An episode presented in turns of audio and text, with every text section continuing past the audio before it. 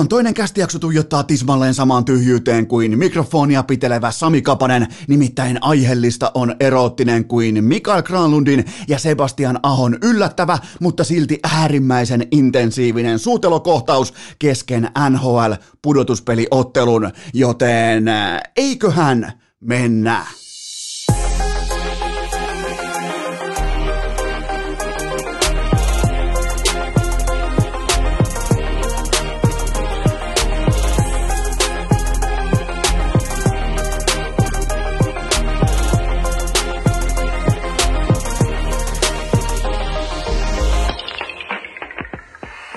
Tervetuloa te kaikki mitä rakkahimmat kummikuuntelijat. Jälleen kerran urheilukästin mukaan on keskiviikko 26. päivä toukokuuta ja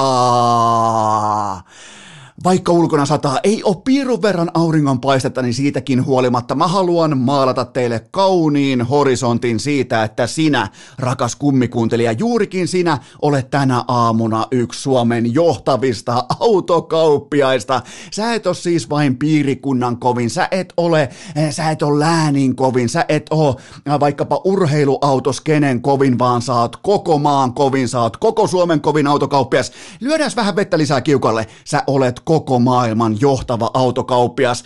Mutta, mutta, mutta, mietitään 11 kuukautta, 10 puoli kuukautta sun tilikaudesta, sun vuodesta, sun duunivuodesta. Se on ihan pelkkää yläliitoa, se on dominointia, se on plussasaraketta, se on vihreitä tasetta, kaikki menee nappiin. Ja sitten tulee se kuukauden, puolentoista kuukauden jakso, ja yhtäkkiä sulle kiikutetaan myytäväksi. Sieltä ihan, tiedätkö, hallituksen puheenjohtaja päättää, että hei, tässä on nyt sulle autoja myytäväksi. Ja kaikista autoista, niissä kaikissa on neljä rengasta, paitsi niissä tietyissä mersuissa, missä on peräti kuusi rengasta, niin miettikää, siellä tehdään päätös, että nämä kaikki autot pitää myydä siten, että nämä renkaat tässä kaupassa ne on puhkastu. Ne on vedetty puukolla sellaisella vanhalla härskihartikaisen mettästyspuukolla. Siitä on vedetty, kulkaa, kaikki renkaat paskaksi. Niin voitteko kuvitella, että siinä kohtaa, kun lähdetään tekemään kauppaa, sulle tulee tuolta asiakas,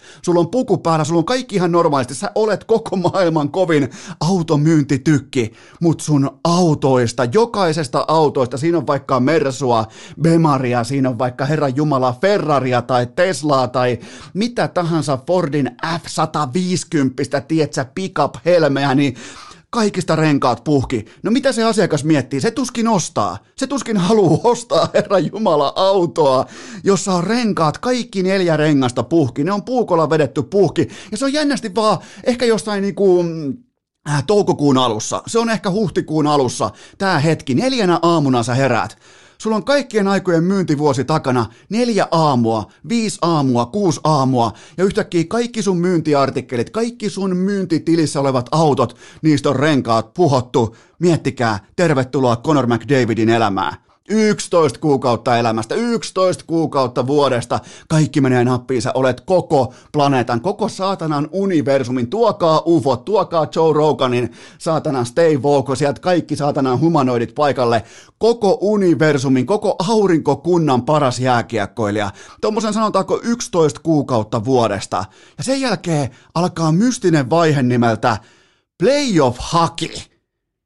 Ja yhtäkkiä sä saat tehdä Conor McDavidille, joka on kiistatta, nyt ei ota debatoimaan siitä, nyt ei vaan lähetä mukaan siihen debattiin, että onko vai eikö ole Conor McDavid maailman paras jääkiekkoilija, koska siinä on merimailin, siinä on härski hartikaisen metsästysviikatteen mittainen ero seuraavaa, miettikää. Me ei lähetä siihen debattiin nyt mukaan ollenkaan, mutta jostain kumman syystä, jostain helvetin syystä NHL sääntökirja muuttuu siinä kohdin, kun alkaa playoff hockey. Kaikki, mitä runkosarjassa on saavutettu, kaikki, mitä runkosarjassa on tehty, kaikki, mitä runkosarjassa ja mitä jääkiekkoa siellä on pelattu, miten siellä on myyty niitä autoja. Niissä on renkaat kohillaan, se auto kulkee eteenpäin, tarvittaessa myös taaksepäin, siinä on kaikki mintissä. Ja sitten kun alkaa ne playoffit, Yhtäkkiä Conor McDavidin myytävistä autoista on kaikki renkaat paskana. Se ei tee yhtään, rengas, äh, se ei tee yhtään autokauppaa. Yhtäkkiä asiakkaat valitsee kaiken muun ja toteaa, että okei, tuo toisaalla varmaan on, on sellaisia autoja, missä on renkaat kohillaan. Jokainen varmaan ymmärtää tämän analogian siitä, että tällainen nykypäiväinen NHLn sääntökirja, jonkinnäköinen niin kuin vanhan liiton, vähän sellainen viinan tuoksuinen 80-luvun jää, äh, jääkiekon tällainen äh, äpärä lapsi, perillinen, ikään kuin päättäisi, että ei saatana, että kyllä, kyllä playoff-jääkiekon pitää olla aitoa jääkiekkoa ja joo, me rakastetaan sitä, me tykätään playoff-lätkästä, mutta ei sillä hintalapulla, että sä saat pitää jonkinlaisia huoravankkureita kiinni McDavidis niin kuin koko ajan, saat lyö siihen kynnet kiinni ja ää, tulla siinä, tulla niin kuin peesissä, ihan kuin jos sulla on vaikka iso koira, jos sä saat, o, saat vaikka, sulla on vaikka joku Tanskan dokki tai joku Dobermanni, niin joskushan tuntuu siltä, että sä oot vähän niin kuin vesihiihtäjän roolissa, niin ihan vastaavalla tavalla Virveli kainalossa, McDavidin kainalossa, täydet neljä matsia ja sitten siihen puhuttelevaan, nyt kun ollaan heitetty ilmoille McFiaskoa ja ää, McBoostia ja suoraan neljässä ottelussa ja vain piste per peli ja yksi tehty maali McDavidillä. Joo, kylmiä faktoja, mutta se todella puhutteleva numero on yhtä kuin nolla. McDavid toi taloon yhteensä nolla hankittua, naarattua jäähyä Winnipeg Jetsille – Kertokaa mulle, miten se on mahdollista. Kertokaa, jos te katsotte jääkiekkoa, jos te katsotte vaikka ää, tällaista tunnelmatonta, yleisötöntä ää, AHL-divisionan jääkiekkoa, niin, niin kertokaa mulle, miten se on mahdollista. Että maailman paras, kiistatta paras ja kaikkien aikojen paras jääkiekko luistimilla liikkuja, miten se tuo yhteensä nolla naarattua jäähyä Winnipegille neljässä ottelussa, kun siinä sai roikkua ihan koko matkan, koko ajan. Ihan siis mistä suunnasta tahansa siis ihan uskomattomalla tavalla tullaan perässä. Virvelit kiinni, koukut kiinni, kaikki saatana, siinä tullaan kuin peräkärryssä ja nolla tuotua jäähyä. Ja, ja McDavid kuitenkin taitourheilussa, taitoon perustuvassa urheilussa, niin jos sä pystyt hankkimaan sun joukkueelle etua siten, että se vastustajan joukkue joutuu sua rikkomaan, niin silloinhan sä olet ansainnut sun edun. Mutta nyt tässä ansaintalogiikassa tuomarit ilmeisesti, tai NHLn sääntökirjan majurit, tai ylipäätään NHL päätti, että nyt on playoff hockey, nyt saa tehdä ihan mitä tahansa. Nyt, nyt niinku, tehkää ihan mitä huvittaa, että tukahdetetaan Conor McDavidin pelaaminen. Kuka, voi, kuka ihan oikeasti voi kuvitella, että se on hyväksi pitkässä juoksussa äh, NHLn bottom lineille? Että Conor McDavidissa saa roikkua täydet neljä matsia ja, sille, ja vastustajille vihelettiin niistä tilanteista yhteensä nolla jäähyä. Ja siellä on ihan uskomattomia tilanteita nauhalla, narulla. Siellä on VHS-tallenteina ihan käsittämättömiä roikkumissirkuksia. Ne näyttää ihan joltain niin kuin Sirkua du Solein hahmoilta, kun ne tulee, tiedätkö, Winnipeg Jetsin pelaajat tulee niihin huoravankureihin, ja se napkaa kiinni, saatana, ja tulee koko kentän matka, ja tuomari miettii, että it's play of hockey, joten tota, Äh, mulla on teille esimerkkejä. Okei, lähdetään vaikka siitä, että vaaralliset maalipaikat, kun äh, Conor McDavid oli jäällä tämän neljänottelun mitassa, eli McBoost McFiasko, niin äh, Edmonton Oilers voitti vaaralliset maalipaikat 48-16. Hän oli, Conor McDavid oli neljään peliin yhteensä noin 121 nettominuuttia jäällä, eli tismalleen puoli tuntia per peli. Kun se voittaa vaaralliset maalipaikat Edmonton Oilers 48-16, niin Tuleeko joku nyt kertomaan mulle, että Winnipeg Jets ei rikkonut kertaakaan? Että se puolusti ahnaalla mailalla täydellisesti sijoittuen koko ajan – Tuleeko joku ihan oikeasti väittämään? Okei, aika hiljasta on. Joten tota, mulla on teille esimerkkejä. Mulla on teille esimerkkejä muualta urheilusta. Mä otan vähän isompaa kuvaa tuo koko urheilumessiin, koska tämä USA-urheilu on kuitenkin mun intohimo. Se on mun yhtä kuin leipäkori.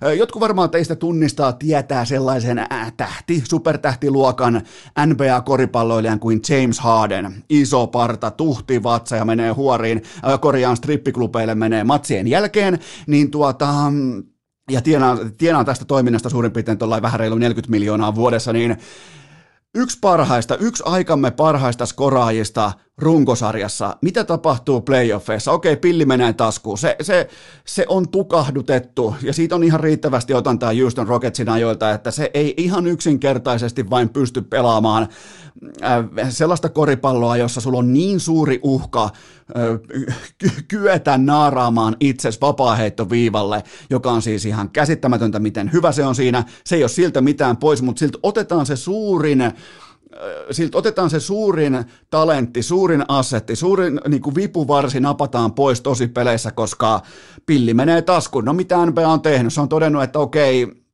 ei me voida yhtäkkiä alkaa muuttaa tätä lajia playoffeihin, koska meillä ei ole kohta enää supertähtiä jatkossa.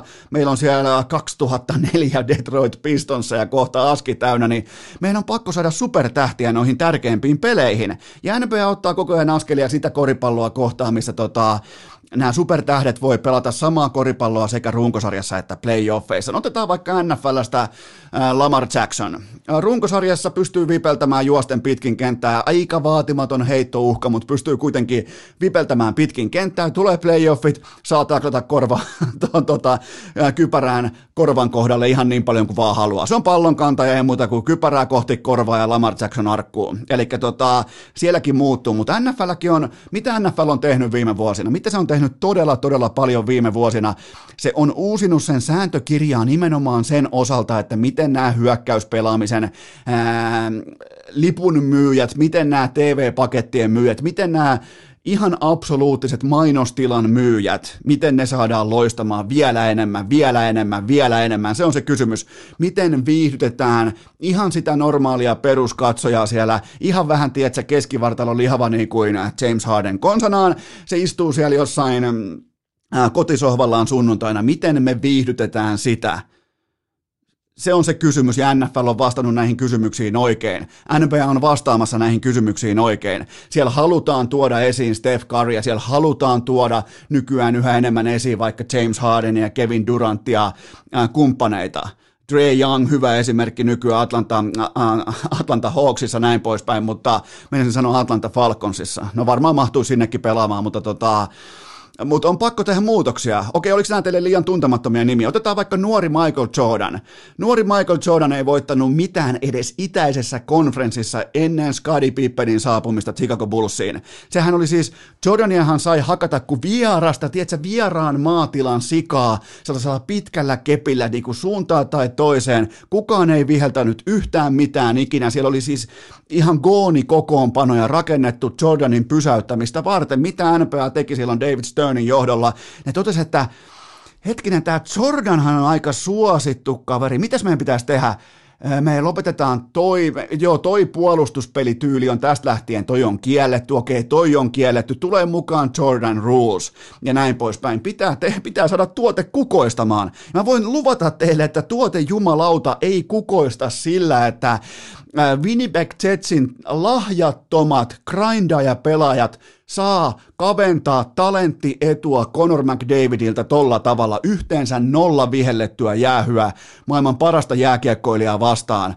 Ja kun maalipaikat, vaaralliset maalipaikat menee 48-16 koko ottelusarjan mitassa, jonka se vastustaja, se roikkujajoukkue, se kahvajajoukkue sviippaa suoraan 4-0, niin vaikka te ootitte varmaan, että tänä aamuna, tänä keskiviikkoaamuna oikein myllytetään, tiedätkö, oikein niin kuin napataan tukasta kiinni ja heilutellaan Conor McDavidia, niin ei. Tämä on NHL vika. Tämä on NHLn ongelma. Tämä on oikeasti, tämä on viihde tuotteen ongelma, että tuolla kahvataan ohi McDavideistä.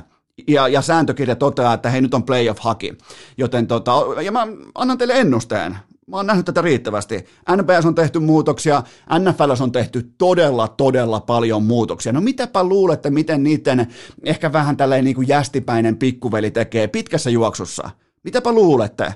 Tää tällainen playoff haki, tuomarilinja, tää loppuu kohta. Tää, tää, tää loppuu, kuluttaja päättää, että ei saatana, ei tässä ole mitään järkeä katsoa tällaista, että jos mä niinku ostan lipun, mä ostan vaikka TV-paketin, mä ostan kulhon popcornia sen takia, että mä haluan katsoa, kun universumin aurinkokunnan paras jääkiekkoilija loistaa hyökkäyssuuntaan talenttinsa pohjalta, uskomattoman liikennopeudensa pohjalta, niin mä en halua silloin, että se mun ykköspelaaja kahvataan sivuun. Jos mulla vaikka oli nuori Kimi Räikkönen, koko F1-maailman nopein kuski, no aikoinaan Mika Häkkinen on nopein kuski, miettikää, se joutuu ajamaan siten vaikka, että sit otetaan vaikka yksi vaihde kokonaan pois vaihelaatikosta, kun alkaa tosi hetki, alkaa viimeiset kymmenen kierrosta kisasta. Ihan täysin absurdi ajatus. Ja NHLssä playoff-haki, tämä on ihan arkea, ja se pudotti. Se tavallaan niin kuin, se iso kuva, se pudotti Conor McDavidin, se pudotti Edmonton Oilersin, mutta se ihan todellinen vakuumiin pakattuna, se ihan todellinen syy nyt kun on huettu McFiaskoja ja McBoostia ja näin poispäin, niin, niin, niin tota, se todellinen vakuumiin pakattu syy oli nimenomaan Oilersin putoamiselle se, että me nähtiin neljä äh, peräkkäistä painotettua kolikon heittoa. Mä en siis syytä sua siitä, että jos sä et katso näitä otteluita, siis nimenomaan näitä AHL-divisionan otteluita, koska siellä ei ole tunnelmaa, siellä ei pääse samaan moodiin kuin USAn puolella äh, olevissa NHL playoff pudotuspeleissä. Mä en syytä sua, jos sä et katso näitä otteluita, mutta me nähtiin neljä peräkkäistä painotettua kolikon heittoottelua nimenomaan Oilersin ra- laariin pelillisesti, ja Jets voitti nämä kaikki kyseiset kolikot, he, kolikon heitot, eli pokeritermein siellä on vaikka kaksi paria vastaan jonkinnäköinen hyvä suora frappi tai joku ehkä pikku takaoven väriveto näin poispäin, niin, niin Oilersilla pieni etu, ei auta mitään ja, ja Jets vetää kaikissa ohi. Se on, se on urheilua, se on jääkiekkoa, se on pokeria, se on, tätä tulee. Sille ei voi mitään, se kuuluu mun mielestä kattaukseen, mutta kuitenkin maalivahti pelaaminen jälleen kerran oli se ainoa relevantti syy Oilersin putoamiselle. Conor Hellebuck torjui 6,5 maalia yli odottaman, eli se on muuten aika kova lukema. Se, se on muuten, kun puhutaan runkosarjassa, missä tällä kertaa oli vaikka 56 ottelua, niin siellä alkaa olla sellaista jo niin kuin 17 maalin, 15 maalin äh, tota, niin kuin odottaman ylitykset. Alkaa olla helvetin kovia lukemia, niin 6,5 maalia yli odottaman neljässä jääkiekkoottelussa, ja Mike Smith jäi kaksi maalia hän jäi yhteensä valitettavasti konkari Mike Smith jäi kaksi maalia alle odottamaan. Eli siitä syntyy neljän ottelun mitassa yhteensä kahdeksan ja puolen maalin äh, toteutuma maalin swingi budjettiin nähden. Ja, ja se oli se, mikä tappoi Edmonton Oilersin. Sitä ei tappanut McFiasko, sitä ei tappanut McBoosti tai... Ja mä haluaisin, mä rakastan näitä narratiiveja. Te tiedätte sen, että mä haluan siis nähdä, mä haluan nähdä tulta ja verta ja mä haluan nähdä saatana isoja romahduksia. Mä haluan nähdä äh, suurta tarinan kerrontaa siitä, että miten joku superluokan mega mega mega tähti pelaaja sulaa playareissa, mutta Conor McDavidin sulatti NHLn sääntökirja, joka on playoffeissa aivan täysi fiasko, ja hänet sulatti joukkue, johon ei missään vaiheessa hankittu ykkösmaalivahtia. Puhutaan kuitenkin ihan nopeasti ja ohikiitävästi Conor McDavidin elekielestä, koska ää, kuten tietää 56 matsiin runkosarjassa 105 tehopistettä, mikä oli ihan täysin hävytöntä toimintaa, mutta ja edelleen ihan täysin omassa kastissa. Nyt ei ole tarkoituksena niin lähteä etsimään millään suurennuslasilla heikkouksia pelaajasta, joka on kiistatta maailman paras, mutta et, ethän sä voi ethän sä voi naureskella siellä vaihtoaitiossa samaan aikaan, kun kapteenikollega Blake Wheeler pudottaa itsensä kiviblokkiin.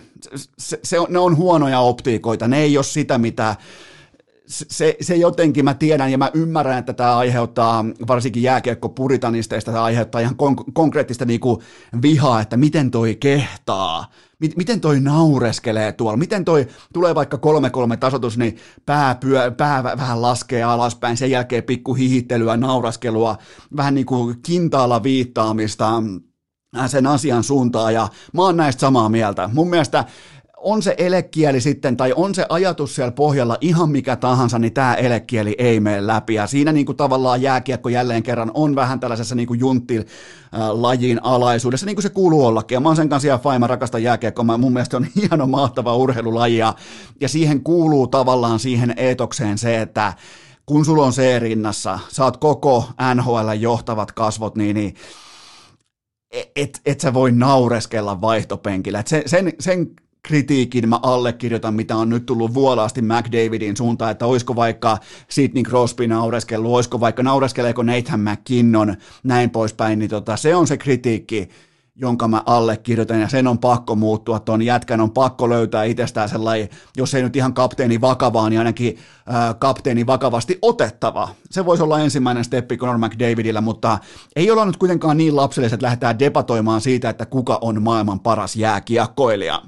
Okei, otetaan tähän vielä kylkeä sellainen pienimuotoinen reportaasi siitä, hypätään vähän niin kuin, pysytään NHL, mutta hypätään vähän eri suuntaan, eri divisioonaan, nimittäin mä kysyn teiltä näin päin, että eikö olekin aika hienoa mennä keskimäärin tuollaiseen laadukkaaseen Äh, pihviravintolaan, kun tietää, mitä tuleman pitää. Vaikkapa Mamma Roosa Helsingin Töölön torilta, niin, niin sä tiedät, sä istut siihen penkkiin, sä tiedät, sä tunnistat jo menjuun, sä tiedät, mikä on hyvä vaikkapa tosta noin etanat, tohon vaikka marmori härkää, sä tiedät laadun, sä voit luottaa siihen, ja sama pätee Alexander Barkoviin. Mehän laitettiin, siis minä siinä urheilukästä, me laitettiin Barkoville tilaus sisään ikään kuin laadukkaassa pihviravintolassa. Me ei haluttu kuulla mitään äh, tekosyitä liittyen vaikka äh, karjatuotannon äh, toimitusvaikeuksiin. Me ei haluttu kuulla, kuulla mitään tekosyitä ja niitä ei anna meille ravintola, niitä ei anna meille Barkovi. Meidän pöytä on erittäin puhdas, niin me tiedettiin tismalleen mitä on tulossa ottelussa numero viisi. Eikö olekin hieno tilanne? Koska me kaikki osattiin ennustaa se, että Alexander Sassa Barkovi, lajin kiistaton supertähti, jättikapteeni, se ei jätä omiaan pulaan.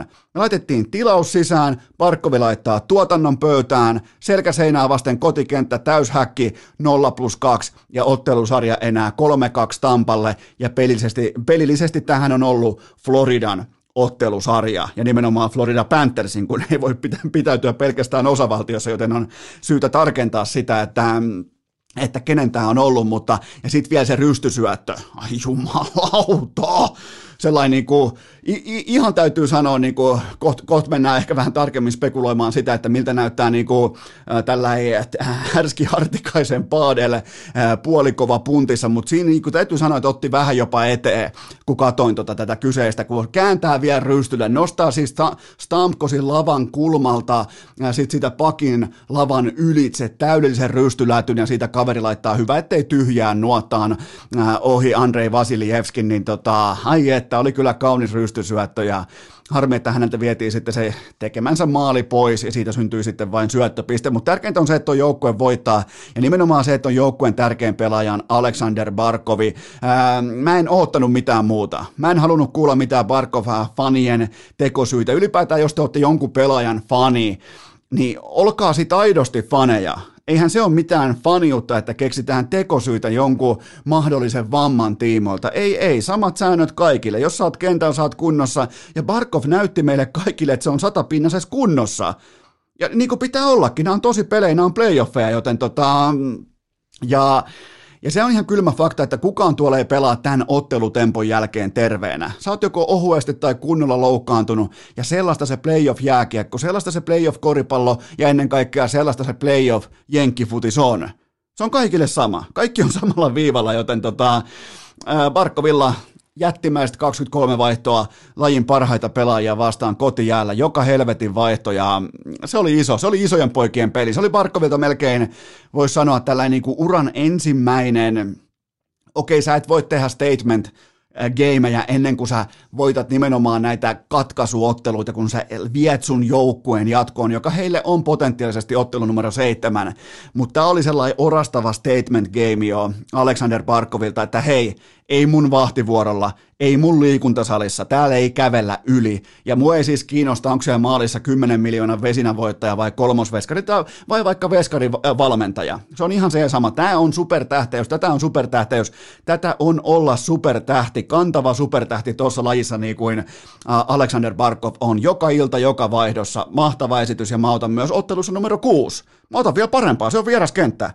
Siellä on hallitseva mestari, siellä on Kutserovi, Stamkosi, kumppaneita, Hedman, ja ne pelaa todella hyvää jääkiekkoa. Ja silti Barkov pystyy mätsäämään siihen jatkuvalla syötöllä, joten tota, mä otan isoa. Mä, mä en ole vielä, todellakaan siis, nyt ei ole vielä, nyt ei olisi pääruoka tullut pöytää.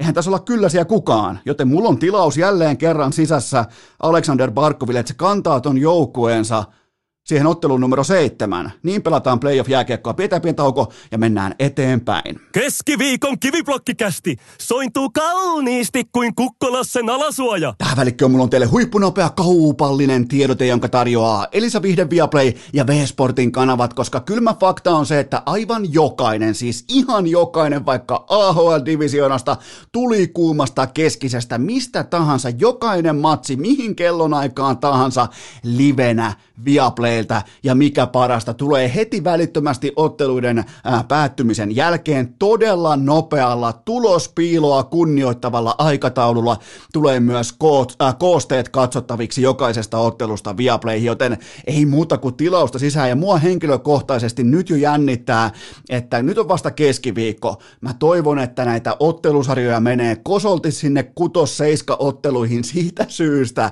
että me saataisiin tänne Euroopan kellon mukainen primetime-matsi, ja me päästettäisiin vielä kerran vipeltämään vapaaksi täysin, tietsä, henkseleistä irti coach Ville Nieminen, joka on Viaplayn Primetime-studioissa ihan silkkaa timanttia tällä hetkellä. Siellä on resilienssiä, siellä on pustepeissiä, siellä on pilkettä silmäkulmassa ja Nemo on siis ihan, niin, ihan Goat-levelin äh, viihdetuote tällä hetkellä. Analyyttinen, asiallinen ja sitten siinä on mukana myös se viihdeaspekti, joten mene osoitteeseen viaplay.fi ja katso tätä. Katso miten Sassa dominoi, katso miten Rantanen kohta laittaa louhoksen käyntiin, katso miten Sebastian Aho pelaa. Ei tarvi kuunnella mua, ei tarvi lukea lehistä, ei tarvi lukea pitkin Twittereitä, että miten hän mahdollisesti joku olisi pelannut. Katso itse, tote itse. Jokainen peli Viaplaylta, joten mene osoitteeseen viaplay.fi. Tähän kylkee myös toinen kaupallinen tiedote ja sen tarjoaa tuttuun tapaan Taffel eli Sipsien Goat. Siellä on MM-kisapussit, just missä on leijona logo, nimittäin Taffel on leijonien virallinen yhteistyökumppani. Se missä on leijonien logo, ne on grills, sipsejä, todella hyviä, ja se leijonan säkki, se kyytii vaikkapa kaupasta, löytyy ihan mistä tahansa kaupasta ympäri Suomen, joten kun te menette sinne sipsihyllylle, kun se viikonloppu jälleen kerran kolkuttaa ovea, tietsä, on tulossa leijonien pelaamista. Siellä on muun muassa nyt vaikka ensi viikon loppuna kuunnelkaa huomisesta lukien, torstaista lukien Suomi vastaan Italia, viikonloppuna lauantaina Saksa vastaan Suomi ja sunnuntaina vielä Suomi vastaan isäntäjoukkue, isäntämaa Latvia. Joten sä et voi jäädä sipsigeimistä sortiksi, sä et voi jäädä niin sanotusti pelistä kiinni tuossa kohdin, joten valitse, kun meet sinne kauppaan, valitse sipsien goat, kiistatta kaikkien aikojen paras sipsivalmistaja Taffel.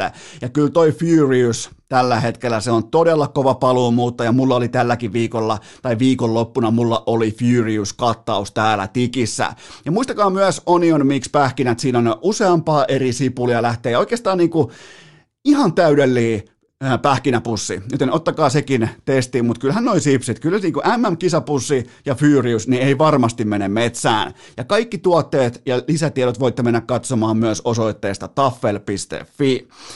Tähän kylkeen vielä K18 huippunopea tuoteinformaatio sen tarjoaa Coolbet. Mestariliikan finaalin tällä hetkellä, ja se on siis lauantaina, tällä hetkellä jo veikkauskisa tulilla, voittajalle 10 000 euroa, eli ei tarvitse tietää mitään muuta kuin, ja tämä on ilmaiskisa, ei tarvitse tietää mitään muuta kuin avausmaalin tekijä, sekä maalin syntyaika. Ja oikein vastanneiden kesken arvotaan sitten tämä 10 000 euron jackpotti, mikä on kyllä kieltämättä ihan ok siivu siitä, että osuu tällaisen niin kuin erittäin, erittäin epätodennäköisen liuskan kohdalleen. Nää, tässä on niin monta eri muuttujaa, että, että toi 10 tonnia on sekä totta kai se on to, hirveä summa rahaa, mutta kyllähän toi muisto, mikä tuosta jää, jos saa naulattua kerran elämässään ton kohdille, niin kuin joku teistä saa ää, nyt ensi lauantaina.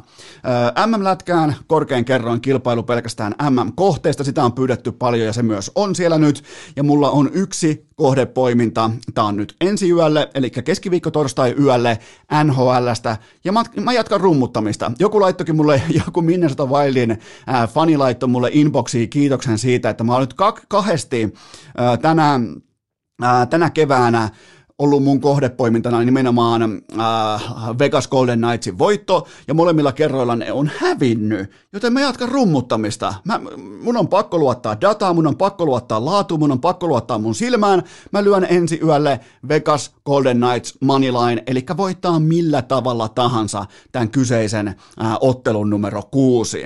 Se oli ihan täydellinen ylimarssi toi viides peli, ja taulu, tulostaulu, se merkittävä asia, se antaa ihan äh, päinvastaiset numerot sitten ulos kuin mitä se itse ottelu antoi olettaa, joten mun lapulla on jälleen kerran Vegas Moneyline, ja jos Minnesota jälleen kerran voittaa, niin ei muuta kuin hattua kouraan ilon taito voittaa, mikään ei puola niiden voittamista. Ja siinä pitää kunnioittaa ja arvostaa sitä, että ne pystyy vetämään ohuellakin langalla tuolla tavalla ää, isosta ja vahvasta Vegasista ohi. Mutta kaikki, ää, kaikki kampanjat, vaikkapa tämä Mestarien liiga finaalikampanja, aivan kaikki kampanjat Kulpetin sivustolta, kaikki pelaaminen maltilla, älykkäästi ja K18. Keskiviikon nurheilukääst, kun hieman hitaampikin ymmärtää, että tämäkin viikko sujahti keskelle lahjetta. Tässä tässä kun tulee asuttua keskellä peltoa fasaanien, valkohäntäpeurojen ja kettujen välissä, niin, niin ihan hirveästi omakohtaisesti silmä ei kajoa niihin uutisiin enää, missä puhutaan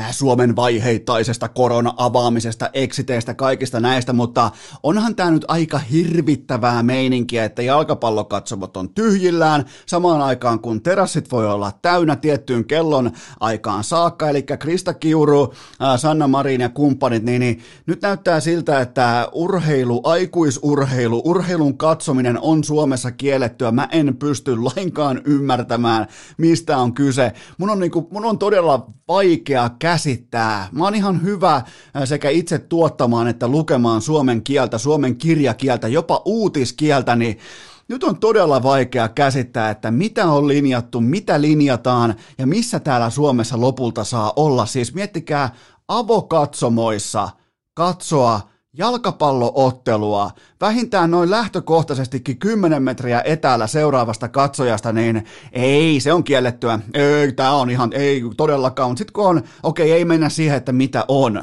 mutta tota, tämä on jotenkin, tämä on todella perversi, härski tilanne tällä hetkellä, kun kaikki tartuntaluvut, kaikki menee nimenomaan siihen suuntaan niin kuin pitääkin, ja kohta on myös rokotusrundi käyty läpi. Mutta kuten sanottu, en ole, en ole pandemia-ekspertti, vaan puhun teille siitä, että nämä kuitenkin nämä sankarit, hallituksen suuri voimaviisikko, ne saa terassit avattua ja miten se vaikutti välittömästi oululaisen jumpri, äh, Jumprun terassin esijonotuskatalogiin. Miettikää, esijonotus vasta menossa Jumprussa terassille ja välittömästi Mikael Granlund ja Sebastian Aho oli tappelussa viime yönä keskenään. Ja vieläpä ihan oikeasti vihaisina toisilleen. Se oli niinku, siellä mentiin jopa tälle asteelle. Hei boys. Siellä oltiin todella niin kuin napit vastakkain ja hyvä, ettei suudeltu. Mä jopa niin kuin jumpruhengessä voisin todeta, että siellä ehkä kävi tällainen nopea terassisuudelma mielessä molemmilla. Mä en ole ihan varma, että vietikö se maaliin saakka, mutta no jätkät on tosissaan. Noi pelaa todella tasaista, laadukasta, viihdyttävää jääkiekkoa niiden omat joukkoet, Nashville Predators ja äh, totta kai Carolina Hurricanes.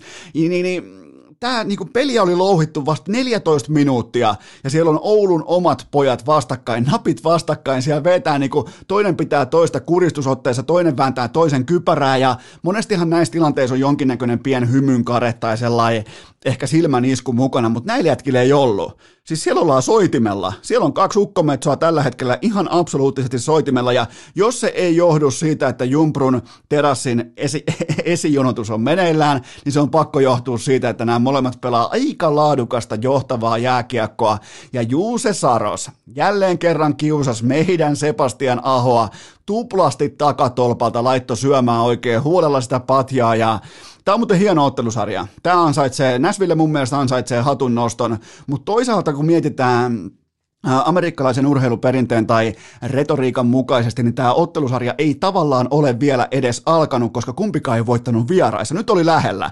Nyt oli ihan, ihan realistista se, että Nashville voittaa vieraissa, mutta, ja pelasi muuten laadukkaan vierasottelun, mutta tässä on kuitenkin viisi matsia, viisi kotivoittoa, ja, ja se mihin nämä yltää nämä joukkueet tällä hetkellä, jos jos sallitte niin kuin datan ulkopuolelle katsomisen tai tällaisen sinne niin kuin jääkiekon ehkä alkukantaisten eläimellisten perusarvojen ääreen sukeltamisen, niin, niin, niin tässä mennään aika syvälle sinne sielujääkiekon osastolle monin paikoin. Mä nautin siitä ja mä nautin myös siitä, että mutta sitten kun on äh, kuitenkin ollut että talenttia ei karsita samalla tavalla kuin vaikka Conor McDavidiltä. Eli Sebastian Aho ei pysty kahvaamaan kokonaan sivuun, Nekatsi ei pysty kokonaan kahvaamaan sivuun, siellä tulee YV-maaleja, siellä ansaitaan etua ylivoimapeleillä näin poispäin, niin, niin tämä on, tämä on ollut todella hyvä ottelusarja. Mä en ihan näin laadukasta tästä odottanut, nimittäin mulla oli menossa jatkoon Karolaina kuudessa ottelussa, eli se on vielä tavallaan elossa, mutta silti Nashville on ollut parempi kuin mä osasin odottaa. Mä nostan hattua nyt jo Nashvillelle ja ennen kaikkea Juuso Sadokselle, joka on ollut aivan täysin hävyttömän laadukas. Vaikka me ollaan suomalainen sellainen niin kuin tilastokansa, me katsotaan mystisesti sellaista tilastoa kuin torjuntaprosentti, niin eihän ne ne numerot ei ole niin mitään tähtitieteellisiä, ne ei ole mitään Antti Ranta 2013 tai Jean Sebastian Giger aikoinaan Anaheimissa, vaan, vaan en mä nyt haluaisi käyttää termiä isojen torjuntojen ottaminen, mutta mä en keksinyt mitään muuta veruketta sille. Mä en vaan keksi, siis toi ottaa toi sados tällä hetkellä niistä paikoista koppeja, kun ottelu itsessään on swingaamassa suuntaan tai toiseen isosti. Kun se kuuluisa momentumin lumipallo on lähdössä pyörimään pitkin rinnettä, niin, niin Saros ottaa, Saros, Saros estää lumivyöryjä niillä tota, väliaidoilla juurikin optimaalisissa kohdissa täydellisellä aikataululla. Ja toi poika, toi pikkuväkkärä pelaa ihan unelma jääkiekkoa ja ja vaikka mä aikaisemmin jo totesin, että tämä on Karolainan sarja, tämä oli 2-0, mutta silti mä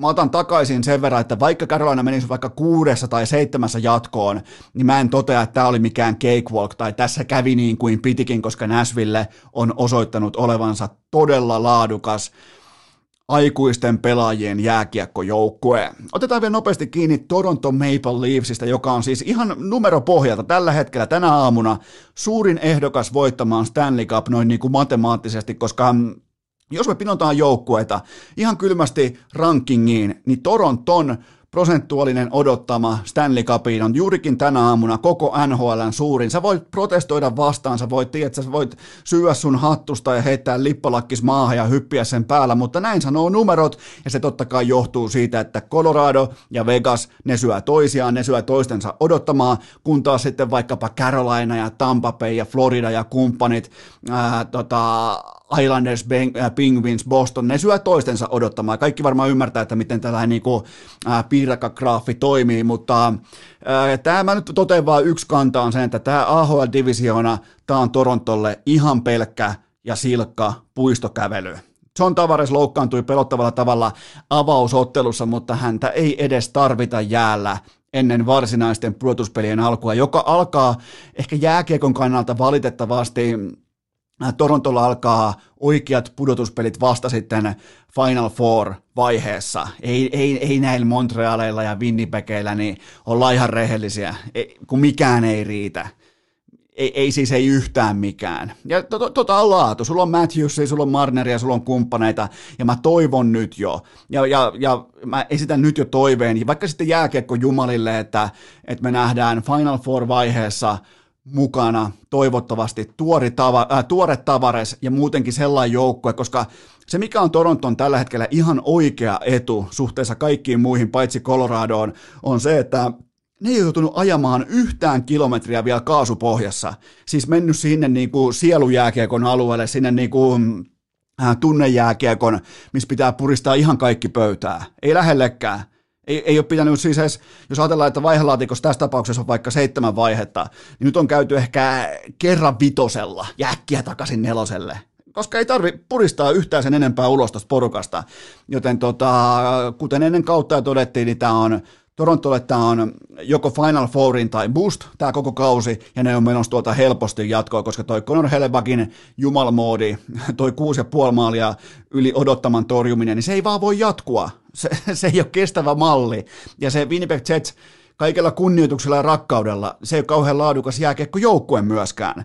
Joten tota, ja toi itse asiassa Manipakin datan mukaan toi mestaruus odottama tällä hetkellä on kärjessä Toronto, sen jälkeen Colorado, sen jälkeen Boston, sitten on Carolina ja sen jälkeen on Vegas. Eli tossa on niin kuin numeroiden puolesta top 5 ja ei mulla ihan hirveästi tohon on nokan koputettavaa, koska toi Toronto tulee tuolta kävellen, jopa niin kuin takaperin kävellen läpi tuolta AHL-divisioonasta.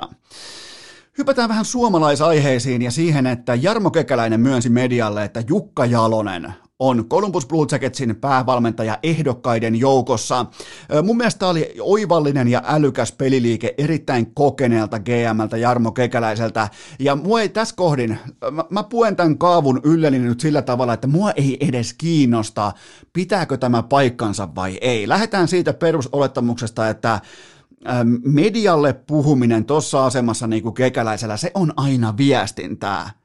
Kyse ei ole siitä, että mitä joukkueessa organisaatiossa ihan oikeasti tapahtuu, vaan kyse on nimenomaan siitä, että minkä viestin missä muodossa sä haluat laittaa sinne ulos. Vain ja ainoastaan tuolla tasolla on siitä kyse. Mä haluan aina alle viivata sitä asiaa, ettei kukaan kuvittele, kukaan vaikka nuorempi kuuntelija, että et kukaan teistä ei ikinä kuvittele, että ton tason pelurit, niin kuin Kekäläinen tai pörssiyhtiöiden hallituksen puheenjohtajat tai toimitusjohtajat, että et ne kertoisi ihan oikeasti, miten yhtiöllä menee tai mitä sinne kuuluu. Ne kertoo aina ulos sen, mitä ne haluaa saada ulos päästettäväksi. Ja tismalleen siten puettuna kuin ne itse haluaa. Se on viestintää. Joten tota, Mä, mä, mä, mä oon kaivannut tähän neljä pointtia siitä, että minkä takia tämä oli mun mielestä kekäläiseltä erittäin fiksua ja älykästä viestintää. Kohta numero yksi, ensinnäkin tämä antaa faneille aivan täysin suoran viestin konkreettisen muutoksen tuulista, eli siitä, että hei, nyt ollaan ihan, nyt ollaan kahvat, nyt, nyt, nyt niin kuin rouhastaa. Nyt me, meillä on ehdokkaan tällainen kaveri tuolta Euroopasta, et me, ollaan, me ollaan nyt jonkun uuden äärellä, vaikka Jalonen ei edes tulisi sinne, niin kyse on silti siitä, että ollaan valmiita ainakin spekulatiivisesti ottamaan jättimäisiä harppauksia uuteen aikaan, ja sehän aina motivoi faneja. Fanit haluaa fiaskon jälkeen nähdä muutoksia, ja tämä on kekäläiseltä erittäin älykästä mediapeliä, että hei, tuodaan keskusteluun vähän tällaista niinku monivivahteisuutta mukaan koska se taas tuo konkreettisen maun siitä, että jumalauta, nyt alkaa uusi aika. Ja tämä, tämä on osa peliä. Kohta numero kaksi. Tämä tekee sinitakeesta jälleen relevantin Euroopassa, Euroopan mediassa. En mä nyt sano, että siinä on ihan hirveästi mitään merkitystä, että onko Blue Jackets vaikkapa Suomessa seurattu vai ei. Onko se Euroopassa seurattu vai ei, mutta niillä on kuitenkin aina merkitystä, minkä viestin sä haluat antaa Euroopan suuntaa huippujääkiekolle, huippuvalmennukselle, näin poispäin, niin silläkin on merkitystä. Kohta numero kolme, Tämä pakottaa muut ehdokkaat tuomaan parastaan pöytään, koska normaalistihan NHLssä ää, päävalmentajien palkkaaminen valitettavasti samoin NFLssä, samoin NBAssa perustuu siihen, että se, me kaikilla on meidän puhelimissa se, että kelle oot viimeksi soittanut lista. Niin siitä sitten katsotaan, että jaahas mä oon soittanut tolle ja tolle, mä soitan nyt tonne, toi on näköjään saanut kenkään, mä soitan sille, tuleeko se meille, tulee, ja pieni piiri pyörii loputtomasti, joten tämä niinku, tää laittaa kaikki muut ehdokkaat, on ne sitten vaikka veteraaneja, konkareita, kanadalaisvalmentajia, niin se laittaa, tiedätkö, vähän varpailee. Se asettaa niinku heti nuotin, että hei, tämä ei ole mikään mikään selvä kattaus.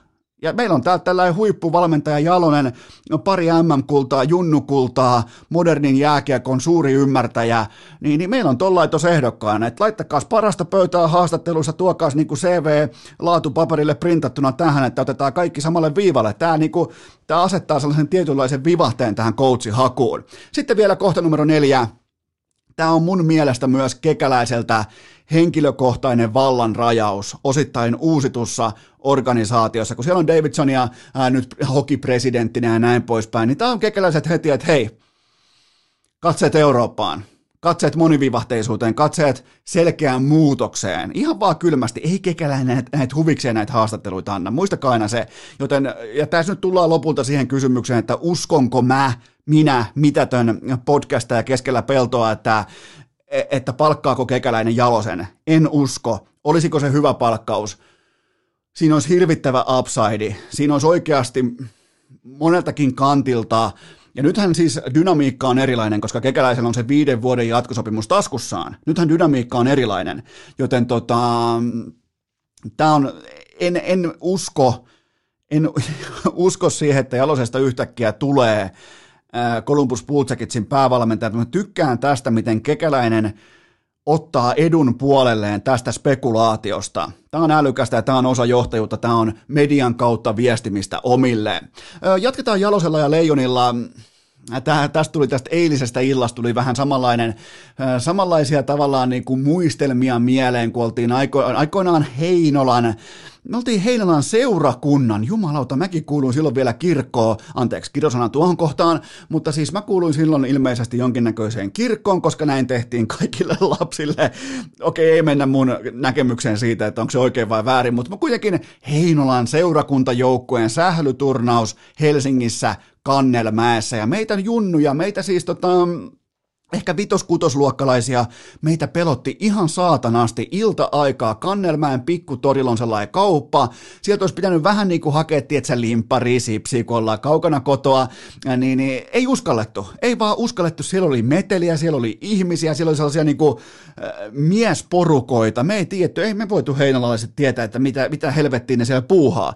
Joten tota, ysiluokkalaiset, silloin vielä meidän suuret esikuvat, en nyt heitä mitään nimiä, mutta ysiluokkalaiset Heinolasta, ne vähän niin kuin otti meidät vitos-kutosluokkalaiset siipiensä alle. Me lähdettiin porukalla kauppaan, meitä oli sellainen varmaan kymmenen hengen ää, posse siinä, ei saatu turpaa ketään, ei ryöstetty ketään, ei tapettu, koska se oli meidän niin kuin keskeisin skenaario, että vittu, tämä on viimeinen reissu. Ja niin tota, kaikki meni nappiin, saatiin sipsit ja limut fikkaan ja kaikki meni hyvin siitä eteenpäin, niin vähän tuli tästä Norja-ottelusta samanlaisia äh, viboja äh, tuohon niinku selkärangan pintaan siitä, että Petri Kontiola, Atte Ohtamaa, äh, Marko Anttila ja kumppanit, ne kiskas koko niinku, äh, koko ton 14 MM-ensikertalaisen Katraan niskaa ja kiikutti ne läpi vähän niin kuin paniikin hohtoisen kannelmään torin, että hei mennään käymään porukalla siellä kaupassa, että hei otetaan toi paniikkinappulan sulake kokonaan irti, että tämä kansallinen hätätila loppuu tähän. Kontiolla ohtamaa, Anttila näytti, että hei jätkät ei mitään hätää, että käydään, käydään tuolla, tullaan takaisin ja helppo, vaivaton, tyylikäs, ryhdikäs 5-2 voitto Norjasta. Joten tota, tässä oli vähän tällainen niin kuin kokemuksen ja mä ymmärrän, että 14 MM-kisa ensikertalaista voi olla tässä tilanteessa vähän pelokkaita, ne voi olla vähän pohtia sitä, kun tulee Kasakstania vastaan yksi yksi tasapeli ja sen jälkeen rankkarilla turpaa, että mitä hän ne tuolla ajattelee meistä, mitä hän lehdessä lukee, mitä hän TVssä sanotaan, mitä hän Mikko Koivu sanoo, mitä hän Kukkonen sanoo. Siinä on hirveä painoarvo. Kukaan nyt, nyt jos menisi kysymään mikrofonin kanssa, vaikka Sami Kapasen mikrofonilla, että, että tota, onko asia niin, että luette mediaa? Kaikki sanoo, että katso, hei, täällä on fokus vaan omassa pelissä ja keskitytään seuraavaan vaihtoon vittu, bla bla bla. Se on niille ihan helvetin tärkeä asia, että näissä kirkkaissa MM-valoissa, joka on kuitenkin Suomessa, mä en sano, että se on oikein, mä kerron vain miten asia on. Se on kaikista isoin platformi estraadi näyttäytyä, on jääkiekon MM-kisat, joten tota, mä ymmärrän, että niitä vähän jännittää, niitä vähän pelottaa, niitä mm, ehkä vähän jotenkin jopa niin kuin puistattaa se paniikkinappulan kansallisen hätätilan signaalinappulan läsnäolo. Ja nyt sitten hienosti Kontiolla kiekollisesti ohtamaan johtajuuden kautta Anttila C-rinnassa. Ne vaan ottaa jätkät reppuselkää, käydään se synkän torin läpi siellä pelottavassa kaupassa ja tullaan sipsien limun kanssa takaisin ja kaikilla on kaikki hyvin sen jälkeen. Joten tota, ja, ja, ja Kaukalahan oli siis tämän johtajuuden jälkeen, Kaukalahan oli yhtäkkiä täynnä iloisia nuoria vipeltäjiä, Kim Nousiainen, Jere Innala, Valteri Boostinen, Boostinen, siinä on muuten hyvä, Valteri Boostinen, niin tota, siinä, siinä nähtiin, että kaikki vähän niin kuin kasvo päätä pidemmäksi ja siellä todettiin, että tässä ei ole mitään hätää. Ja, ja mä jätin t- tarkoituksella mainitsematta Anton Lundelin, koska hänen tuleekin olla johtava pelaaja. Hänen tuleekin olla ykkösketjun sentteri. Hänen tulee olla se yksilö tuossa porukassa, joka kantaa sitten sitä suorittaa sitä niin kuin raskasta maastavetoa kiekollisesti joka helvetin ilta, niin mä en niin kuin, sinällään mä en nosta Lundelia tällaisen niin kuin ensikertalaisten joukkoon, koska sillä jätkällä on se, se, se jokin, se, se, on peluri, toi jätkä. Joten tota, ja oli muuten K18-materiaalia toi Arttu Ruotsalaisen syöttö. Ja sitten siihen vielä, miettikää se Arttu Ruotsalaisen kova loppuun asti pingotettu, täsmälätty, harppuuna syöttö, Lundelin jalkahaltuunotto ja sen jälkeen Lundelin spesiaali, eli vähän Matthews-tyyppisesti kiskaisten kiekkoa omaan vasempaa jalkaa kohden ja se laukaus lähtee puolivälistä sitä mailan äh, vähän niin kuin low kick pointtia hyväksi käyttäen siihen etuyläseen. Se ei ole säkää, se ei ole tuuria, se kiekko ei ole vahingossa siinä äh, etuyläsessä, vaan se on kerran kerrasta siitä. Lundell on todella hyvä ampumaan tuohon etukulmaan leftin pelaajaksi ja, ja tota, normaalistihan toi on niinku raitin pelaajien luksustuote, niin Lundell on tuossa todella todella hyvä ja se oli kaunis niinku suoritusketju. Ruotsalaisen täsmäsyöttö, Lundelin esteettinen haltuunotto ja sen jälkeen täydellinen laukaus ja okei, vastas on Norja. Se Norja pitää voittaa mutta mä haluan silti nähdä tuoretta, fressiä, älykästä jääkiekkoa. Mulla ei ole standardi Norjaa vastaan missään huippulukemissa. Mä näen, mun mielestä mä olen tosi tyytyväinen siihen, että mitä mä johtavien pelaajien kautta näen. Joku Kontiola vaan ilmoittaa kiekollisuuden kautta, että hei jätkät, tämähän on kiva laji tämä lätkä, että muistatte, koska meillä on kaikki ihan omat mailat, meillä on hanskat kädessä, mullakin on tässä raitin maila, mulla on kaikki hyvin kotiaiset kunnossa, kaikki, niin nautitaan hei tästä, että me ollaan, meillä on tuo miljoona katsojaa, niin pelataan vähän kiekkoa, ja, ja tällainen rentous paistoi tuosta pelaamisesta, ja mä olin tyytyväinen siitä, että, että nimenomaan noi pelaajat uskalls performoitua, sillä hetkellä, milloin tämä kansallinen hätätila oli melkein, melkein sireeni soi jo. Otat Norjata turpaan, niin sireeni soi. Ei ole paluuta Suomeen, kaikkien passit poltetaan. Osa lähetetään suoraan Lukasenkan yksityiskoneella valko Joten tota, Norja nurin 5-2 ja huomasitteko muuten Hannes Björnsen ketjun roolin paperilla? Tästä muuten puhuttiin äh, Coach Matikaisen kanssa tästä, että, että miten voi harjoittaa viestintää. Siinä oli ykkösketjuksi merkitty Hannes Björnisen äh, äh, vitja, jossa on siis Mörkö ja Mäenalainen laidoilla. Niin tämä on, tämä on, se oli merkitty ykkösketjuksi ja avaava ketju. Se on statement, se on arvolinjaus, se on niinku, vähän niin kuin joukkueen kasvon, joukkueen sielun osoitus ulospäin, että hei, työ edellä, tietyt arvot edellä ja mä tykkään tästä. Tämä on näitä pieniä juttuja, mitä on hyvä poimia alkusarjasta, mutta huomenna on sitten vastassa Italia ja se kaatuu suurin piirtein 7-1 ja, ja tota, pidetään pieni tauko ja mennään eteenpäin. Urheilukääst! Tämänkin jakson teille tarjoaa Antti Raannan kesäjuhlien loputon piikki! Kyllähän se on kuulkaa kylmä fakta, että viikon keskimmäiseen jaksoon kuuluu Team Aamupaskan raportti, joten tämä on kaupallinen tiedote, jonka tarjoaa Puhdistamo. Voitte vaikka välittömästi mennä osoitteeseen puhdistamo.fi ja katsoa heidän laatutuotteiden, luonnonmukaisten tuotteidensa koko katalogin läpi, mutta nyt puhutaan kuitenkin EAAsta, joka on myös kaupoissa – tablettimuodossa, eli jos ei sussa ole riittävästi maastopyöräilijää, tiedät sä kyttyrä selkä grindaa ja että sä et pysty juomaan nimenomaan maastopyörälonkeroa, eli kreipin makuista EAAta, joka on pulverimuodossa, nesteen muodossa, niin sä voit myös nojautua näihin huippusuosittuihin tabletteihin, niitä on nyt kaupoissa, ja sit voi oikeastaan lähteä, että mitä EAA on. Mä oon tehnyt teille urheiluanalogian, olkaa tarkkana, mitä EAA on. Se on vähän niin kuin kuin tärkeimpien aminohappojen, jopa niin kuin, ää, elintärkeiden aminohappojen all-star-kokoonpano. Ja mitä sitten taas on aminohappo? Se on vähän kuin jääkiekkojoukkueen liimapelaaja, eli se tarjoaa aina avun sinne, missä on ongelmia, vaikka suolistossa, ruoan sulatuksessa, missä tahansa vastustuskyvyssä, missä tahansa aminohapot tarjoaa avun sinne, missä kropassa, elimistössä, jopa ehkä sielussakin on ongelmia, joten se on hyvin yksinkertaista ymmärtää ton kautta, että aminohappo on yhtä kuin joukkueen liimapelaaja. Ja mun, äh, mä voin vielä esitellä oikeastaan mun nopeasti mun päivittäisen puhdistamon taktiikan, eli ennen treeniä mulla on aina pre-workouttia ja treenin jälkeen mulla on EAA, ja mä oon löytänyt tästä erittäin toimivan kombonaation, joten tota, fillari kulkee, metsävilisee silmissä ja aamupaska lentää kuin joutsen e- etelään, niin kaikki on silloin hyvin. Siellä ollaan varmaan tällä hetkellä jälleen kerran. Heitetään hattua ilmaa puhdistamon tuolla toimistolla, että nyt on jälleen sitä ää, täsmäretoriikkaa liittyen tuotekatalogiin, mitä voi toivoakin, mutta tässä kuulkaa on. Mä lupasin teille heti alkaen päivästä yksi, että Mä puhun nimenomaan lisäravinteista tai luonnontuotteista. Mä tuun puhumaan niistä aina rehellisesti. Ja, ja muistakaa aina se, että mitä tiim, mihin Team Aamupaska nojaa koko ajatuksensa, niin hyvä, laadukas duunipäivä, treenipäivä, pelipäivä.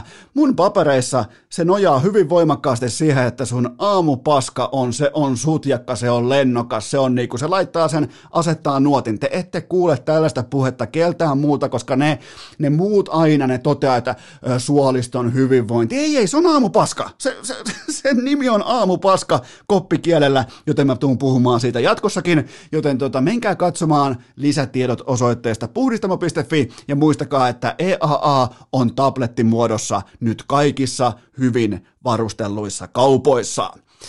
Tämä kylkee myös toinen kaupallinen tiedote ja sehän tarjoaa vanha kunnon sotaratsu Dick Johnson, nimittäin perusasiat kertaukseen. Viime viime viikolla valotettiin Turku, nyt otetaan paluu perusasioihin, koska kaikilla kuitenkin kasvaa tässä kohdin playoff-parta. Kuten olette meikäläisen tapauksessa ehkä huomanneet, niin osalla paremmin, osalla heikommin ei mennä siihen, että kelle on jäänyt minkäkin mittainen tikku käteen, mutta äh, Dick Johnsonin kummikuuntelija-sivustolla – Viikon tuotteena tällä kertaa 50 millilitran Snake Oil partaöljy, eli sieltä vaan kaikki parrakkaat hinkkaajat, menette sieltä kulkaa hakemaan kunnon laadukasta partaöljyä.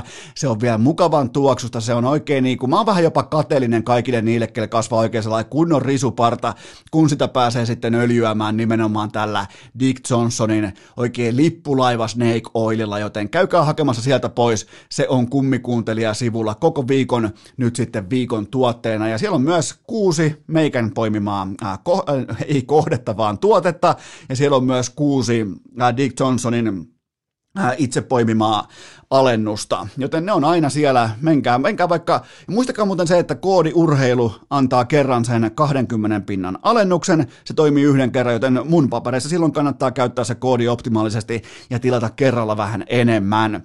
Ja tänne kummikuuntelija-sivustolle löytyy linkki meikäläisen IG-storista tai sitten jaksoesittelystä vaikkapa Spotifysta voitte mennä välittömästi klikkaamaan itsenne kaikkien miesten suosikkikauppaan eli Dick Johnsonille. Keskiviikon urheilu Urheilukääst! Viikon ainoa tosissaan tehty jakso! Raskain sydämin lienee paikallaan kertoa kaikille rakkahille kummikuuntelijoille se valitettava tosiasia, että meikäläisen upouusi, himoittu, arvostettu, Voikukkarauta on mennyt rikki, joten RIP voikukkarauta, se kesti suurin piirtein käytössä yhteensä kolmisen tuntia. Mä haluan repiä siltä tuolla maasta niinku ihan puun kantoja ja ihan kiviä saatana. Mä yritin ihan oikeasti päästä maan ytimeen, sinne kuumaan hehkuvaan laava ytimeen saakka sillä voikukkaraudalla. Ja eihän se saatana, se ei kestänyt kovaa, ankaraa playoff-luokan vääntöä, joten mutta se oli kaunis, me, ja se oli mun mielestä se oli hienoa, että me ehdittiin yhdessä, sinä ja minä, me ehdittiin yhdessä jakaa tämä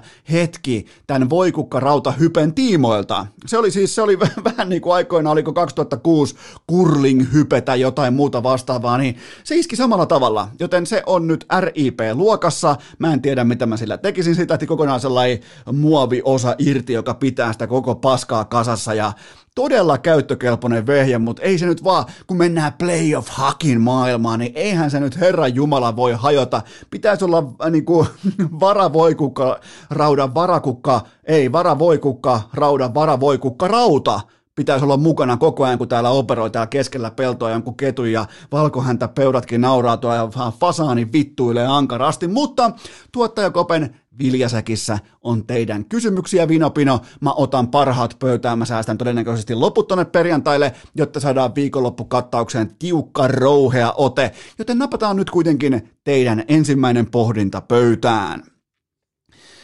Nouseeko Rane Raunon poika Rantanen draft-luokkansa priimukseksi nyt, kun McDavid on boost ja Jack Eichel lopettelee jo uraansa?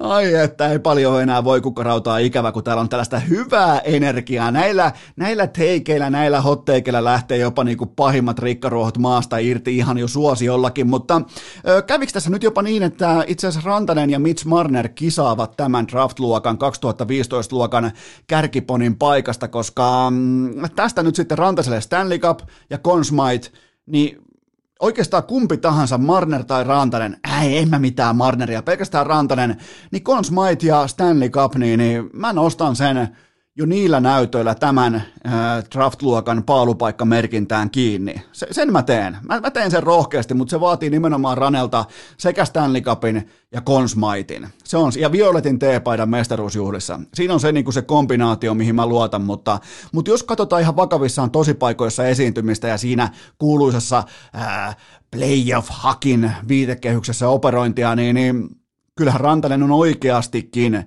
näistä kyseisistä tähtiyksilöistä se johtava pelaaja. Marner ei ole koskaan voittanut äh, playoff-sarjaa, McDavid ei ole koskaan päässyt mihinkään, ja Jack Eichel ei edes tiedä, mitä playoff-jääkiekko tarkoittaa. Joten tota, me voidaan avata nimenomaan kevät-debatti näistä pelaajista, mutta niin kuin, ei me kuitenkaan, ei edes hyvällä tahdolla ei edes, niinku, ei edes Violetin T-paidan voimin, ei edes paidattoman Ranen tiimoilta me ei saada McDavidia rouhittua tuolta alas, mutta kyllä to, toistaiseksi näissä tosipaikoissa esiintyminen ja se, että miten on pystynyt kantamaan joukkuetta, myös silloin kun tulee lunta tupaan, niin, niin niissä otteluissa mä nostan Rane Raunonpojan kärkeen. Joten mikä oli kysymys? Että onko se priimus? No onhan se priimus, meidän Rane, onhan se nyt Herra Jumala priimus. Seuraava kysymys. Oletko vaikuttunut vai huolissasi Darnell, äh, Darnell Nursen peliajasta neljännessä ottelussa? Ja tämä, mikä oli vielä mielenkiintoista, niin oliko ensimmäisessä jatkoerässä 20 mahdollisesta minuutista oli kentällä 15.32, joten pelasi sellaisia neljän minuutin vaihtoja yhteen soittoon, ja ehkä tämä, niin jos sulla on joku nurse vetämässä siinä johtavana pakkina leftin mailalla, hyvä, ettei muisteta niin kuin pikemminkin Goonia kuin laatu puolustajaa, niin, niin tota, ehkä tämä kertoo oman tarinansa tästä McDavidin tuskasta, ja, ja siitä, että eihän tos nyt kuitenkaan niin kuin ihan hirveästi, jos sulla on niin kuin laidalla, sulla on pulju, sulla on pakistossa Nurse, joka on nostettu väkisin mukaan johonkin niin kuin Norris-keskusteluun. Ihan vain sen takia, että osuu samaan aikaan jälleen McDavidin kanssa, niin tota, kyllähän jos sulla on joku Nurse kentällä siellä 62 minuuttia kaikkineen 106 mahdollisesta peliminuutista, niin, niin eihän sun eihän sun niinku kiekollisen pelaamisen tällainen dominanssi odottama käyrä, niin eihän se ihan hirveän niinku loistokas silloin ole, joten kyllä mä oon tosta enemmänkin huolissani kuin vaikuttunut. Seuraava kysymys. Mitä McDavid meuhkasi puljulle vaihtopenkillä?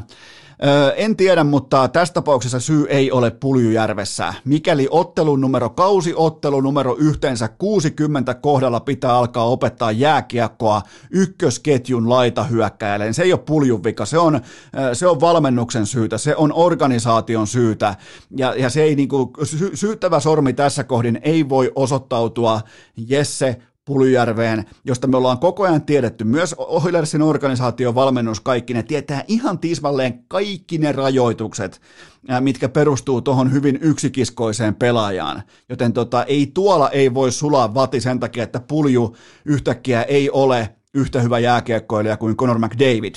Se, se, se ei vaan toimi noin se homma, ja, ja olihan siinä niinku sellaista tuittupäistä McDavidiltä jotenkin niinku, ei, ei hyvä, ei kaiken kaikkiaan ei hyvä. Ja kyllähän toi Puljujärven pelaaminen, niin, niin kyllähän se niinku, ylipäätään se, että Pulju pelaa ykkösketjussa, niin kyllähän se kertoo taas oman tarinansa tästä McDavidin tuskasta.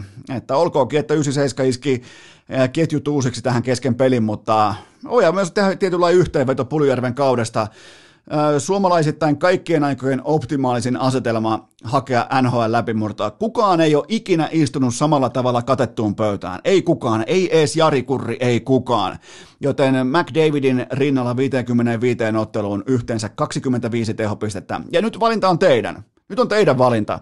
Onko se hyvin, onko se huonosti? Mä oon mun mielestä mun kaikki sanat, mun tarvittavat analyysit Puljärvestä jo kertonut. Joten päättäkää te. Myös te 155 senttiset tulevat nuuskakauppiat siellä tor- Tornion ammattikoulun pihalla, niin tota, päättäkää teki.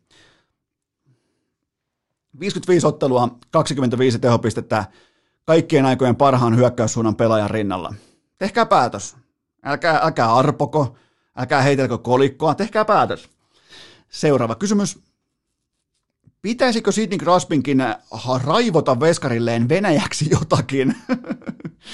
No sehän ei Capitalsissakaan päättynyt nyt ihan täysin optimaalisella tavalla se veskarille raivoaminen Venäjäksi, mutta tuota, kyllähän siis fakta on se, että Islanders on nyt voittanut kolme ottelua ja Tristan Cherry on antanut näistä kaksi suoraan tumpuun. Eli Penguins oli vitosmatsissa huomattavasti parempi osapuoli, ja sitten Veskari antaa suoraan lapaan sen tyhjän maalin ja, ja, ja nämä on käsittämättömiä asioita, siis niin kuin tolla tasolla ja tossa fokus niin kuin ytimessä pelaaminen ja kaikki, niin miten jotain tollasta voi tapahtua, ok, en tiedä, mutta nyt kuitenkin Cherry on joukkueelleen kaksi ottelua velkaa, ja, ja nyt vielä kerran nähdään, että onko Crosbylla ja Malkinilla se jokin tallella, koska siinä on kaksi kuitenkin aika kytkin pelaajaa viimeiseen 15 vuoteen NHL, ja siellä on selkä seinää vasta ja vieraskenttä. Hyvin selkeä kaava.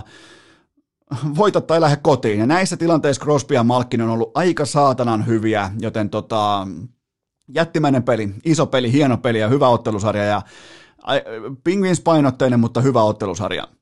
Seuraava kysymys. No niin. Voitko käydä kuvamateriaalin läpi ja antaa tuomiosi siitä, onko Teemu Härski Hartikaisella padelkentällä puolikova housun lahkeessa. Tämä herätti mittavaa spekulaatiota, tämä Härski Hartikaisen paadelkuva meikäläisen inboxissa. Se oli siis ihan käytännössä niinku suoraan pornon jakamista mun inboxiin, mutta mä kysyin itse, mä, mä, mä oon kuitenkin niinku arvostettuna journalistina, mä kysyin asiaa itse sankarilla, annoin hänen itse selittää tämä asia, eli mä kysyin Härski Hartikaiselta, että oliko vähän niinku et, et, etukäteisottoa siinä tota, paadelpelin tuoksinnassa, niin, niin äh, Hartikainen myöntää orastavan paadel-stondiksen. Ja se johtuu siitä, että kenttä on itse rakennettu ja rahoitettu, joten menkö tämän kerran. Joten itse asiassa Mä, mä, mä kuulun voimakkaasti äh, Team Hartikaiseen, Team Härskiin, Härski fan, äh, niin tota, mä linjaan Härskiä kunnioittaen ohjesäännön paadeliin. Sä saat jatkossa hehkuttaa ja iloita paadelista, jos sä olet omilla rahoillasi rakentanut sun kenttäsi itse. Joten tämä poistaa kritiikkiverhon alta, äh, suuren massiivisen kritiikkisateenvarjon alta tämä poistaa etumoukari Hartikaisen ja Ville Leinon. Joten te olette automaattisesti ulkona vihalistalta. Te olette rakentanut omilla rahoillanne itse paadelkenttänne, joten te voitte hehkuttaa paadelia, kukaan muu ei tähän saakka. Mutta siis onhan toi hienoa, niin kuin, on todella vaativa, todella laadukas, todella niin kuin, jopa eeppinen KHL-kausi takana – ihan siis KHL mega supertähti, niin silti Paadel saa sellaisen pienen niin kuin puolikovan sinne punttiin, niin, niin kyllä mä, mä, nostan, mä, mä nostan hattua tälle Teemu Hartikaisen niin kuin lapsen innolle, siihen vielä siivet rasvakeittimeen ja vähän perho, perhovapaa, tietsä, ilta-aurinkoa vasten mittailua ja siihen joku pintaperho kiinni ja koko ajan niin ka, ka, kahluusaappassa pien puolikova, niin, niin kyllä se on, se on nimensä vertainen, se on härski. Seuraava kysymys. Yhteensä nolla Real Madridin pelaajaa Espanjan EM-joukkueeseen. Mistä tämä kertoo ja mihin tämä johtaa? Tämä kertoo siitä, että isäaika eli Padre Tiempo on myös Espanjassa voittamaton. Ei tässä ei ole mun mielestä nyt ihan mitään hirveästi mitään draamaa. Toi on kuitenkin toi kolmen Champions Leaguean dynastia, niin ne ei ole mitään junnuja enää ne pelaajat, mutta tämä puolestaan johtaa siihen, että Realin presidentti Florentino Perez perustaa ihan ikiomat EM-superkisansa. Ne pelataan samaan aikaan, siellä on tota, Real pela, Realin pelaajista koottu Espanja, ja, siellä on ka- ja mä, mä oon ihan varma, että Florentino Perez ampuu kaikkia, tiedätkö, tässä nyt vähän niin kuin nilkkaan, ja perustaa ikiomat kisansa rinnalle ihan vain protestiksi ja koska voi. Ää, mutta, mutta olisin mä varmaan silti, mä olisin varmaan silti kutsunut Sergio Ramosin siihen linjan keskelle – C-nauha kädessään. Vaikka on vaan seitsemän peliä nyt vuoden 2021 puolella, mutta Ramosin tiimoilta mä melkein uskallan kysyä, että mitä sitten? Et, et, se, se, on kuitenkin ihan saatanan hyvä siinä, mitä se tekee. Mä oon aina vihannut, mä en ole koskaan, niin kuin, mä en ole koskaan pystynyt rakastumaan, mutta mä silti pystyn niin kuin Sidney Crosby hengessä myöntämään, että yksi kaikkien aikojen paras siinä roolissa, mitä, ja siinä tehtävässä, siinä pelipaikalla, ketä on koskaan ollut. Ja tota, mut joo, ehkä siellä mennään eteenpäin ja mitenhän muuten oikeasti isä aikaan espanjaksi? Mulla se on nimittäin Padre Tiempo. Voi ollakin, en tiedä. Jos joku lukee espanjaa tai on espanjalainen, niin kertokaa, että mitä se on oikeasti. Seuraava kysymys. Onko tämänkään vuoden Los Angeles Clippers mistään kotoisin? No, no joo, on, on, koska nyt niillä on ainakin ihan selvä postiosoite. Koko joukkue asuu yhteisasumuksessa Luka Doncicin rintataskussa. Se on tällä hetkellä tilanne, ja Doncic viime yönä 39 paunaa Dallas 2-0 ottelusarjan johtoon. Ja nyt olisi todella jännittävää olla Clippersin omistaja Steve Ballmer, joka on tottunut menestykseen. Ne kymmenet miljardit dollarit, niin ne ei ole tullut millään säkällä tai äh, millään niin kuin heitto sisään, heitto ulos taktiikalla, vaan tämä, niin kuin tämä Microsoftin dynastia, niin niin se on rakennettu älyllä toistojen kautta ja aina vaadittu tuloksia ja parhaita ihmisiä parhaisiin tärkeimpiin tehtäviin. Ja, ja tuota, joku Paul George, jättihankinta, iso vivutettu pelaaja tonne, heittää tuohon kotimatsiin kaukaa 1 kautta 7 ja oma peli miinus 18. Joku voi nyt huutaa, että ei yksittäinen plus-miinus vaikuta mitään, mutta silloin kun mä pystyn perustelemaan mun pointin sille plus-miinuksella, niin silloin se saa kelvata. Joten tota, mä oon aika varma siitä, että Steve Ballmer ei maksanut Clippersista siitä organisaatiosta tuplahintaa saavuttakseen saavuttaakseen jotain niin keskinkertaisuutta. Tämä on ihan täysin keskinkertaista tällä hetkellä tämä Clippersin pelaaminen, ne häviää yhdelle slovenialaisjunnulle. Se on tällä hetkellä realismia, ne kaikki asuu Doncicin rintataskussa. Seuraava kysymys. Saiko LeBron James sittenkin vapaa taipaleen Sansia vastaan, kun CP3 pelaa ilman oikeaa kättään? Joo, siis Chris Paulilla lähti oikea käsi irti tuosta olkapään kohdalta, mutta hän silti yrittää ainakin esittää koripalloilija tuolla parketilla, mikä nyt näytti aika lailla hirvittävältä. Chris Paul pelasi onneksi vain 23 minuuttia, mutta nämä 23 minuuttia, niin se oli liikaa. Ei, ei vaan pitäisi olla kentällä. Pitäisi tolla tasolla, tolla kokemuksella, tolla arvostuksella, tolla johtajuudella, niin pitäisi itse pystyä aistimaan tilanne ehkä vähän paremmin. Ihan kauhea esitys, totta kai kun sulla on vain yksi käsi käytössä. Pitäisi niinku, koska silloin kun sä oot kentällä, sä oot kunnossa. Ja sun pitää uskaltaa joukkueen edun nimissä liputtaa itse sivuun.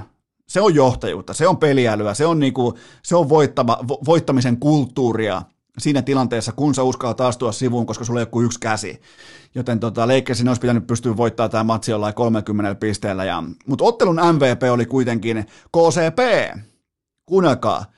KCP. 31 minuuttia kentällä ja nolla pistettä.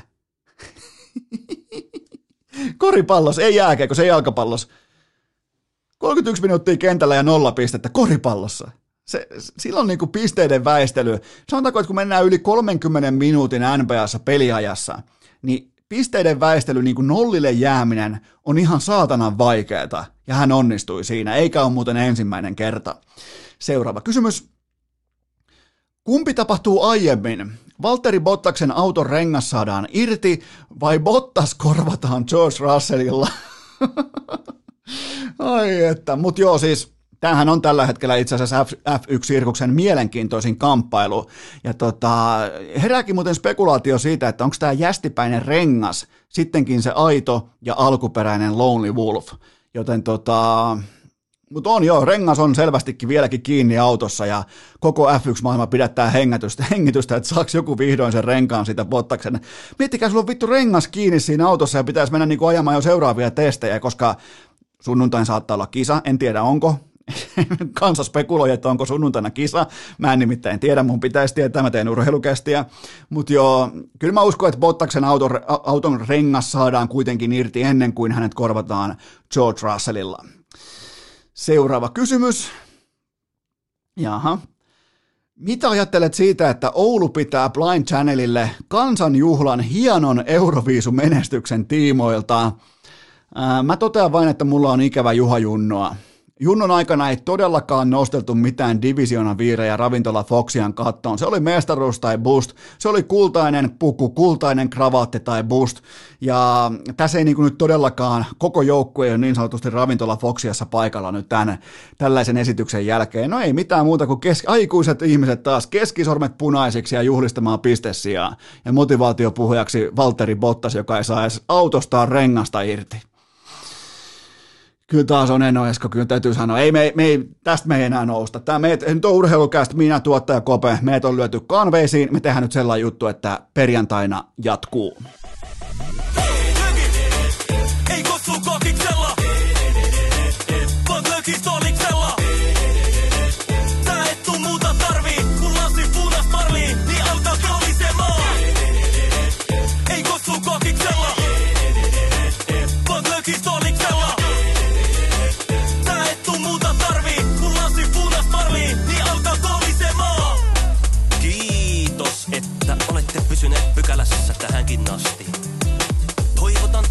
kaikki tervetulleeksi myös jatkossa. Muistakaa nauttia elämästä arjen vastoinkäymisistä huolimatta. Allekirjoittanut kiittää ja kuittaa. Peliä. Oliko tämä jo tässä?